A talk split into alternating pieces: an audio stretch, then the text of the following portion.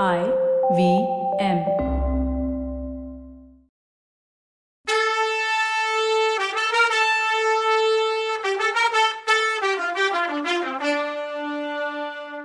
வணக்கங்க. நான் கவிதா பேசுறேன். வெல்கம் டு கதை பாட்காஸ்ட் சிவகாமியின் சபதம் இது எபிசோட் நம்பர் நூத்தி பத்து.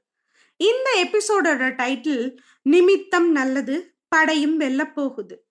பாரத கண்டம் எங்கேயும் புகழ் பரவி இருந்த காஞ்சி ஏகாம்பரேஸ்வரர் கோயில்ல உச்சிக்கால பூஜை நடந்துட்டு இருந்தது. அது குறிக்கிற மாதிரி ஆலயமணி ஓசையும் பேரிகை முழக்கமும் கேட்டுக்கிட்டு இருந்துச்சு. கோயிலுக்கு வெளியில கோபுர வாசல்லையும் சந்நிதி வீதியிலையும் கணக்கில்லாத ஜனங்கள் நெருங்கி மொச்சுட்டு இருந்தாங்க. பல்லவ சக்கரவர்த்தி பரிவார சகிதமா ஆலயத்துக்கு வந்திருந்ததுதான் அந்த ஜனக்கூட்டத்துக்கு காரணம். கோயிலுக்குள்ள ஏகாம்பரநாதனோட சந்நிதி என்னைக்கும் இல்லாத அழகோட அன்னைக்கு இருந்துச்சு. வெள்ளி குத்து விளக்குகள்ல ஏத்தி இருந்த பல தீப ஒளியில சந்நிதியில நின்ன ராஜவம்சத்தோட மணிமகுடங்களும் ஜகஜகன்னு சுடர் விட்டு பிரகாசிச்சுச்சு.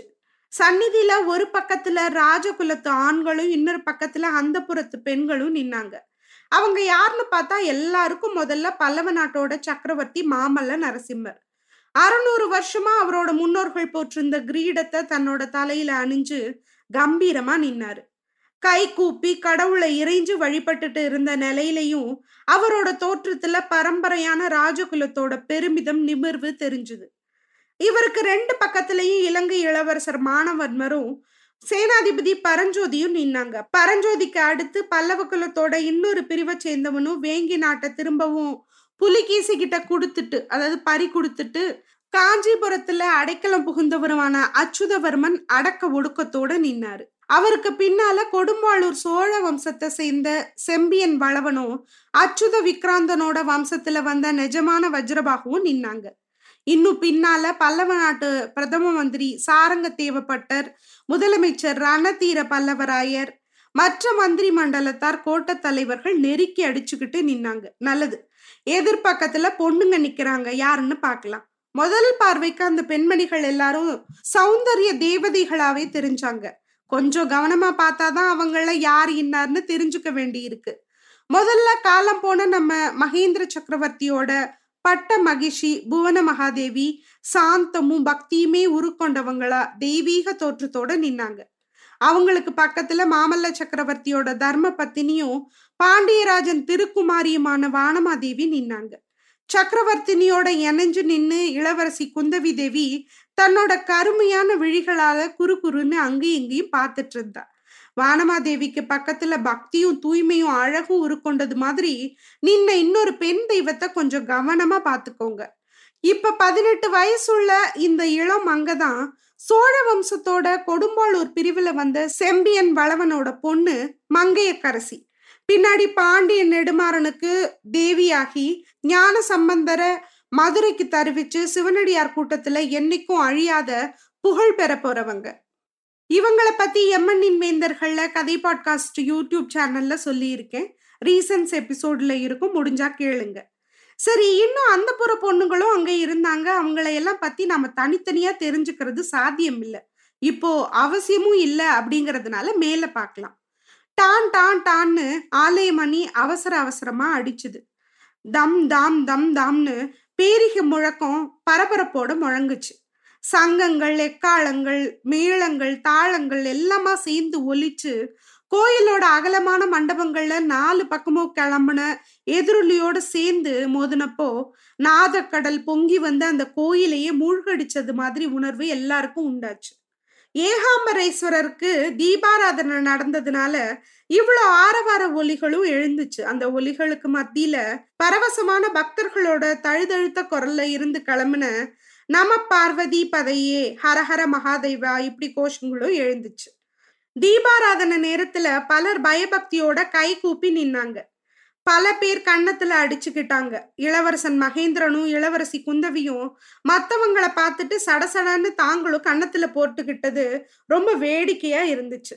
தீபாராதனை முடிஞ்சதும் குமார சிவாச்சாரியார் கையில விபூதி பிரசாதத்தோட கற்ப கிரகத்துக்குள்ள இருந்து வெளியில வந்தார். சக்கரவர்த்தியோட பக்கத்துல வந்து நின்னு சிவாச்சாரியார் சத்தம் போட்டு காலனி காலால் உதைத்தவரும் சிரித்து புறமெரித்தவரும் கஜமுகாசுரனை கிழித்து அவன் தோலை உடுத்தவரும் நெற்றிக் கண்ணில் நெருப்பை உடையவருமான திரிபுராந்தகரின் அருளால் பல்லவேந்திரருக்கு பூரண வெற்றி உண்டாகட்டும். புலிகேசிய வதம் செய்து வாதாபியை அழிச்சு வெற்றி வீரராய் திரும்புக. ஜெய விஜயி பவன்னு சொல்லி சிவாச்சாரியார் விபூதி பிரசாதத்தை சக்கரவர்த்தியோட கையில கொடுத்தாரு. அத மாமல்லர் பயபக்தியோட வாங்கிக்கிட்டு நெற்றியில இட்டுக்கிட்டாரு. அந்த நேரத்துல உள்ள சிவலிங்கத்துக்கு பக்கத்துல எரிஞ்சிட்டு இருந்த தீபம் திடீர்னு சுடர் விட்டு எரிஞ்சு அதிக ஒளியோட பிரகாசிச்சுது. அப்படி எரிஞ்ச தீப்பிழம்புல இருந்து ஒரு சுடர் சடசடன்னு சத்தத்தோட கீழே விழுந்தது. சில நொடிகள் பிரகாசமா ஒளி வீசிட்டு மங்கி அணைஞ்சுது. இந்த சம்பவம் சக்கரவர்த்தி எந்த நோக்கத்தோட கிளம்புறாரோ அந்த நோக்கம் நல்லா நிறைவேறுங்கிறதுக்கு ஒரு நல்ல நிமித்தம்ன்ற எண்ணம் அங்க கூடியிருந்த எல்லாரோட மனசுலயும் ஏக காலத்துல வந்ததும் ஜெய விஜயி பவா ஹரஹர மகாதேவான்னு கோஷங்கள் கிளம்பி கற்பக்கிரகம் அர்த்த மண்டபம் மகா மண்டபம் எல்லாம் அதிர்ற மாதிரி ஒழிச்சுது. பல்லவேந்திரரோட திக் விஜயத்துக்கு ஏகாம்பரநாதர் அனுமதி கொடுத்துட்டார்ன்ற செய்தி வெளி மண்டபங்கள்லையும் கோயில் பிரகாரங்கள்லையும் கோயிலுக்கு வெளியில தெருக்கள்லையும் குடியிருந்த ஜனங்க கிட்ட பரவி ஹரஹர மகாதேவான்ற கோஷத்தை எழுப்புச்சு. அப்படி காஞ்சி நகரத்தையே மூழ்கடிச்ச உற்சாக ஆரவார ஜெய கோஷத்துல கலந்துக்காம அமைதியா இருந்தவனும் அந்த கூட்டத்துல வந்தான். அவன் பல்லவ சக்கரவர்த்தியோட ரத சாரதியான கண்ணபிரான் தான். கோபுர வாசல்ல அழகான அம்பாரிகளோட பட்டத்து யானைகள் நின்னுச்சு. அரண்மனையை சேர்ந்த தந்த பல்லக்குகளும் தங்க பல்லக்குகளும் பல பலன்னு ஜொலிச்சுட்டு இருந்துச்சு. சக்கரவர்த்தியோட அலங்கார வேலைப்பாடுகள் உள்ள ரதமும் ரெண்டு அழகான வெண்புறவிகள் அதுல பூட்டப்பட்டும் இருந்துச்சு. குதிரைகளோட கடிவாளத்தை இழுத்துக்கிட்டு கண்ணபிரான் தன்னோட ஆசனத்துல உட்கார்ந்தான் அவனோட முகத்துல என்னைக்கும் இல்லாத கவலை குடிக்கொண்டு இருந்துச்சு. அந்த அழகான தங்க ரதத்தையும் அழகா வடிவமா அமைஞ்ச உயர்ஜாதி குதிரைகளையும் பாக்குறதுக்காக ஜனங்க ரதத்தை சுத்தி நின்னாங்க. அவங்கள ஒருத்தன் என்ன சாரதியாரே முகம் ஏன் வாட்டமா இருக்குன்னு கேட்டான். கண்ணா அந்த கேள்விக்கு பதில் ஒன்றும் சொல்லல. அப்ப பக்கத்துல நின்ன இன்னொருத்தன் கவலைக்கு காரணம் கேட்பானே நாளைக்கு போர்க்களத்துக்கு கிளம்பணும்ல பொஞ்சாதி புள்ளைய விட்டுட்டு போகணுமேன்ற கவலை தான் இதை கேட்டதும் கண்ணு பிரானோட கண்ணுங்க நெருப்பு தழல் மாதிரி செவந்துருச்சு. கையில இருந்த குதிரை சாட்டைய அந்த உயர்ஜாதி குதிரைங்க மேல இன்னும் உபயோகிக்காத அலங்கார சாட்டைய இந்த மாதிரி சொன்ன ஆள் மேல கண்ணை வீசினான். நல்ல வேளையா அந்த மனுஷன் சட்டுன்னு நகர்ந்துட்டதுனால அடிப்படாம பொழைச்சான். கொஞ்ச தூரத்துல நின்னபடியே அந்த விஷமக்காரன் அப்பா ஏன் இவ்வளோ கோபம்? உனக்கு போர்க்களத்துக்கு போக இஷ்டம் இல்லைன்னா ரதத்தை என்கிட்ட கொடு நான் போறேன்னு சொன்னான். அதுக்குள்ள அவன் பக்கத்துல நின்ன இன்னொருத்தன் அட பழனியாண்டி எதுக்கு கண்ணபிரானோட வயிற்றுச்சலை கொட்டிக்கிற? அவனை சக்கரவர்த்தி நாளைக்கு கிளம்புற படையோட போர்க்களத்துக்கு கிளம்ப கூடாதுன்னு அதனால தான் அவனுக்கு கவலைன்னு சொல்லவும் பக்கத்துல நின்னவங்க எல்லாரும் அச்சுச்சோ அடடா ஐயோ பாவம்னு தங்களோட அனுதாபத்தை சொன்னாங்க. கோயில்லேருந்து வெளியில வந்த புவன மகாதேவி அப்புறம் ராணி எல்லாரையும் கண்ணபிரான் அரண்மனையில கொண்டு போய் சேர்த்துட்டு தன்னோட வீட்டுக்கு குதிரையை திருப்பினான். குதிரைகளை கொட்டடியில விட்டுட்டு தட்டி கொடுத்துட்டு கண்ணை அவனோட வீட்டுக்குள்ள நுழைஞ்சப்போ அங்க ஒரு அதிசயத்தை பார்த்தான். அவனோட பையன் பத்து வயசு குட்டி பையன் கையில ஒரு நீளமான பட்டா கத்திய வச்சுக்கிட்டு அப்படியும் இப்படியும் சுத்திக்கிட்டு இருந்தான். அவன் அப்படி கத்திய சுத்தினப்போ ஒரு ஒரு நேரம் அவனோட முகம் ஒவ்வொரு உணர்ச்சியே காட்டுச்சு. சில நேரம் அந்த பால் வடிகிற முகத்துல கோபம் கொப்பளிச்சுது. சில நேரம் அந்த முகம் நெருக்கடியில சிக்கி கஷ்டப்படுறத காட்டுச்சு. சில நேரம் எதிரிய வெட்டி வீழ்த்துறதுனால வர்ற சந்தோஷத்தை காட்டுச்சு. இப்படி அந்த குட்டி பையன் கத்திய சுத்தி யுத்த விளையாட்டு விளையாடுறத தூரத்துல உட்காந்துருந்த கமலி ரொம்ப சந்தோஷத்தோட பார்த்துட்டு இருந்தா. அவளுக்கு தெரியாதபடி சத்தம் இல்லாம வீட்டுக்குள்ள வந்த கண்ணபிரான் இத பார்த்ததும் அவன் முகத்துல சந்தோஷ சிரிப்பு வந்துச்சு முதல்ல. ஒரு நிமிஷத்துல அந்த சிரிப்பு மாறி முகம் சொணங்குனுச்சு. கோவமான குரல்ல முருகைய நிறுத்து இந்த விளையாட்டன்னு கண்ணபிரான் அதட்டினதை கேட்டதும் சின்ன பையன் பிரமிச்சு போய் நின்னான். கமலியும் ஆச்சரியமும் தகைப்புமா கண்ணனை பார்த்தா. தலைய சுத்தி கத்திய வீசி எறி. குதிரை ஓட்டுற சாரதி மகனுக்கு பட்டா கத்தி எதுக்கு? வேணும்னா குதிரை சாட்டைய வச்சுக்கிட்டு விளையாடு. கத்திய மட்டும் கையால தொடாத தெரியுமான்னு கண்ணப்பரான் கத்துனான். இத கேட்ட சின்ன பையன் கத்திய லேச தரையில போட்டுட்டு கமலி பக்கத்துல வந்து அவ மடியில உட்காந்து தேம்பி தேம்பி அழுதான். அதுக்கு கமலி இது என்ன கண்ணா? குழந்தைய எதுக்கு இப்படி அழ வைக்கிற? நாளைக்கு நீ யுத்தத்துக்கு கிளம்பணும். திரும்பி வர எத்தனை நாள் ஆகுமோ என்னவோன்னா கமலி அந்த ஆசையை விட்டுடு. உன் புருஷன் போர்க்களத்துக்கு போக போறதில்ல. குண்டு சட்டியில குதிரை ஓட்டிக்கிட்டு நான் காஞ்சி நகரத்திலேயே தான் இருக்க போறேன். சக்கரவர்த்தியோட கட்டளை அப்படின்னா கண்ணன் கமலி முகத்துல அப்ப சொல்ல முடியாத ஏமாத்தம் இருந்துச்சு. அது ஏன் கண்ணா? சக்கரவர்த்தி எதுக்கு உன்னை இப்படி வஞ்சனை பண்றாரு? கால் ஒடிஞ்ச ஆயன சிற்பியை கூட போர்க்களத்துக்கு அழைச்சிட்டு போறாராமே அப்படின்னு கேட்டா.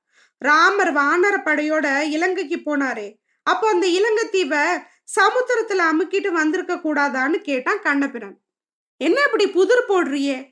ராமர் இலங்கைய கடல்ல அமுக்காததுக்கும் நீ போருக்கு போகாததுக்கும் என்ன சம்பந்தம்? அப்படின்னு கேட்டா கமலி சம்பந்தம் இருக்கு கமலி. இலங்கை அப்போ கடல்ல மூழ்கி இருந்தா அந்த ஊர் இளவரசர் இப்போ இங்க வந்திருக்க மாட்டார்ல.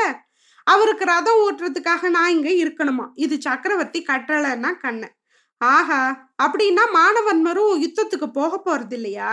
நம்ம சக்கரவர்த்தியும் அவரும் ரொம்ப நண்பர்கள்னு சொல்றாங்களேன்னு கேட்டா கமலி.